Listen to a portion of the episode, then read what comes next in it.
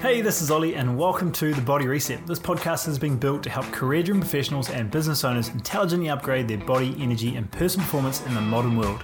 I want to help uncover some of the core concepts, beliefs, and frameworks that we've used with thousands of clients to navigate health and performance as we age.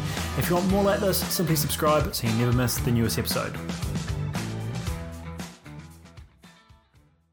Hey team, hope your Thursday's going well. Are you ready to dive into this sticky topic of sugar cravings with me? Um, if you are, if you're here, if you're watching live, drop me a comment down below. Let me know that you're here.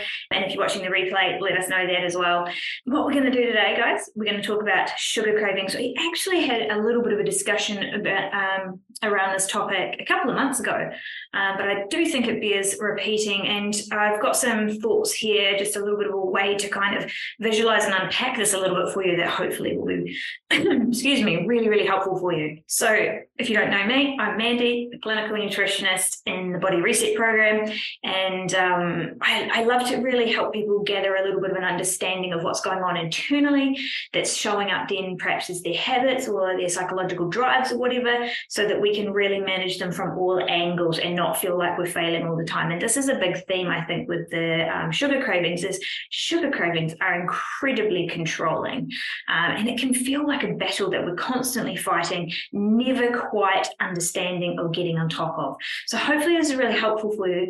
Um, what I want to do is I want to break this down. So there's three kind of key drivers that I've seen when it comes to sugar cravings. So the first one here is it's psychological, that's your mind, neurological, your nervous system, and then emotional. And that's kind of how these two work together. And it's how we actually manage our mood and all that sort of stuff. So, all of those together as a bundle, that is one driver of sugar cravings, a very complex one. The second one is actually just simple habits the reality is our body gets used to what we do all the time and humans are creatures of habits. So if you are used to having a little bit of chocolate after dinner or having dessert or having a sweet treat at a certain time of the day that your body will get used to that and you will get a craving for that. And it's nothing other than just a habit because your body's expecting it. So that's another component and another common driver. And then the third one is really the biochemical nutritional piece and this is the one i really um, get kind of excited about but it's just as important and it really really is encompassing how our body utilizes fuel, what happens after we consume sugar, carbohydrates, etc., and then why those drivers might then lead to sugar cravings. So these three things, the psychological, neurological, emotional one, the habit one, and then the biochemical one. What's really interesting about these is it could be one of these is your primary sugar cravings driver it could be that all three of these are working together. So this is where it gets a little bit sticky and a little bit tricky to untangle. And I want to give you kind of some practical ways to approach this to understand it for yourself, because this is why one one rule um, per se may work for one person and not for the other person because it may be a totally different driver that is their their struggle. But what I've learned with working with a lot of people in this space is two two key things when it comes to the sugar cravings and, and kind of approaching this initially is that all three of those different drivers require a slightly different approach to management. So the biochemical nutritional one does require that we have a little bit of an understanding of what we've eaten, how we respond to those foods, and how our body works ultimately. The habits one requires that we have the ability to set some systems in place and some boundaries around things to actually build, to create an environment in which we can succeed. So we're not kind of just, you know, putting ourselves on the back foot all the time because we don't have systems or boundaries in place where we need them. And then the, the neurological, psychological, emotional one, actually, ultimately, this requires some level of self compassion and awareness because we need to be understanding what is triggering those cravings in the first place, recognizing them, and then being able to kind of go back, go back from that and work out how we can manage that in the long run going forward. And the second thing that I've really come to realize with um, sugar cravings is that all three of the drivers are made easier to understand when we start with the biochemical. That is because if you're getting sugar tra- cravings that are somewhat impacted by your habits or somewhat impacted by your emotions, but primarily just driven by the fact that your blood sugar is crashing because you didn't eat enough earlier in the day, then you can be doing all the great work in the psychological, emotional space and missing the key piece of the biochemical driver on the inside. So we start with that because that's something that we can control control. In fact, we can even measure it a little bit more. Um, and it sets a foundation for which we can then approach the other slightly more complex, slightly more nuanced pieces of the puzzle. So, this is where we want to go today. And this brings me around to a question that I asked earlier in that week, which is what time of the day are your sugar cravings showing up? Because this tells us a whole lot about how to address the nutritional piece of the puzzle. And I want to give you a little example here. So, if your sugar craving is straight after a meal, and a couple of people say, you know, straight after a meal, I just want something sweet it's very, very likely two things going on here. One, your meal was not big enough.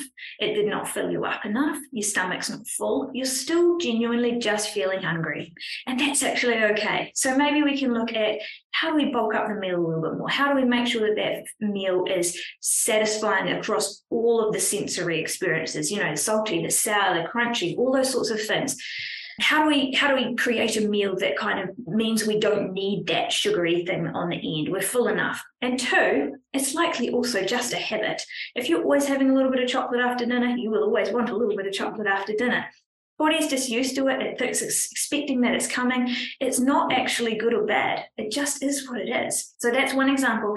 But the other example here with timing is if you're getting a sugar craving, say one and a half to two hours post your meal, so this would look like sort of maybe 11 at 10 or 11 o'clock in the morning, or two or three o'clock in the afternoon, or maybe eight o'clock at night after dinner. This is a totally different scenario. What's more likely happening here is that the meal that you ate previously sent your blood sugars up sent your insulin up. Insulin did its thing, moved that blood sugar into your cells or your adipose tissue or wherever it went. And then your blood sugars have dropped back down and your body's going into panic mode. Your body's saying, We're lacking energy. We need some more energy. And it starts sending these signals for you to start looking for food. Now, humans are very, you know, we're wired to seek out sugar because sugar is the quickest form of energy. So if we're dropping, in fact, if we've dropped kind of into a hypoglycemic state, um, where you get hangry or a bit um, antsy or whatever, you will really be seeking out sugar, and, and you so you'll have this sugar craving, but it's not that you're a failure. It's not that there's any psychological driver here or habit here. It's simply the biochemical processes at play mean that your body now needs some energy. And so we approach this entirely differently. We go back to the meal that we ate before. We work out how we could tweak and change it to make that blood sugar rise and fall a little more shallow so that we're kind of not getting these um, dips and stuff later into the day. So that's brings us to the first practical step that I want to give you today, which is pay attention to when the sugar craving is happening. Because when we understand when it is, and if there's a pattern with this, we can start to work out practical step number two, which is work out what preceded it.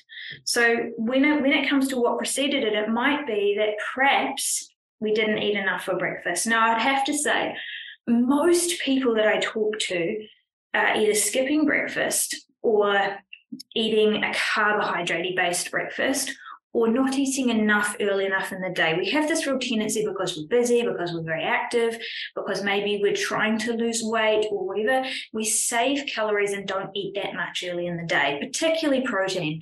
And the issue here is that from the time you wake up, I can guarantee that you'll go, go, go. You'll be busy, you know, working, you'll be busy mentally thinking, you'll be busy looking after kids or, or doing whatever it is that you do. Your body's using a lot of fuel, but we're not providing it because we think it's a good idea not to eat or save our calories for dinner or something like that. And so we can end up throughout the kind of mid to oh, midday onwards, just having these lower energy sugar craving scenarios, which is actually just we're underfueled. So we really want to take practical step number two is really about taking into account what went before and addressing that first. So these two components of pay attention to the timing and then address what went before is really making sure we crack that nutritional biochemical nut first. Once we have a handle on that, it's really then a lot easier to start approaching the habits, the psychological pieces of the puzzle a little bit more. But I want to give you another little tip here, which is a little bit of a practical tip number three. The the one the piece here is, is more around the habits bit, and it's if there is a habit in place, so you have that craving for, say, some sweetness after dinner. First question is asked, is this a problem? You know, does that sweet craving impact your progress towards your goals. For example, if it's a couple of pieces of dark chocolate and it has no impact on your weight, it has no impact on your gut, has no impact on your sleep, it's probably not a problem. However, if it is something that actually is impacting your health, your weight, your goals, etc., then we need to start looking at how we can build systems and boundaries in place to manage that a little bit more. So the first thing would be is there something you can replace that with? If it's something sweet you're looking for, can you put in maybe like a fruit herbal tea or something else to replace it? Number two is can you start moving away from it and rather than going straight to that thing because it's what you've always done, do something else first and then see if the craving is still there.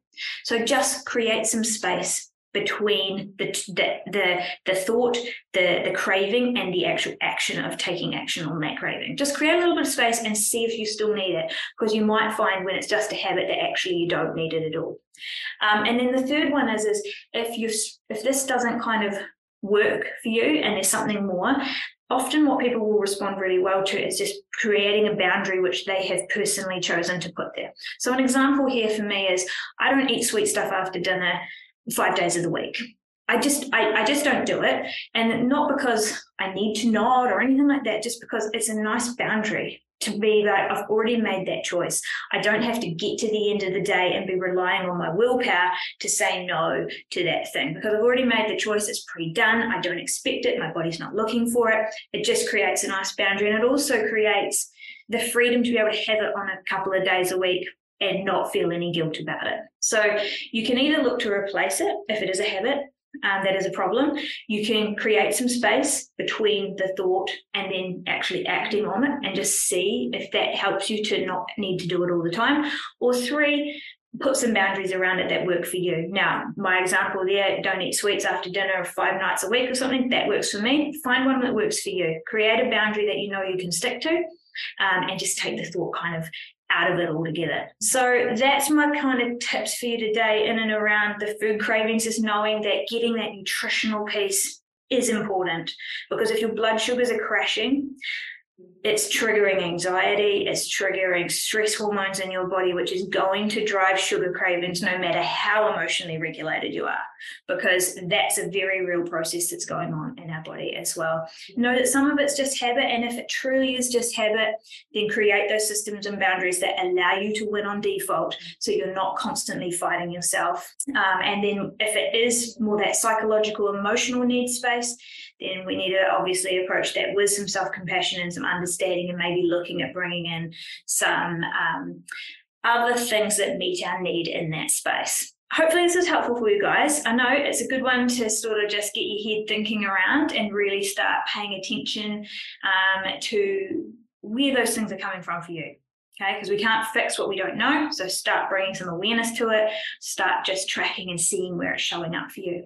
I have an emotional eating um, four step process which i have been through with a number of clients. It's just a nice step by step process to kind of work your way through emotional eating sugar cravings those sorts of things. If you would like this please just comment down below emotional eating and we can or cravings and we can send that out to you.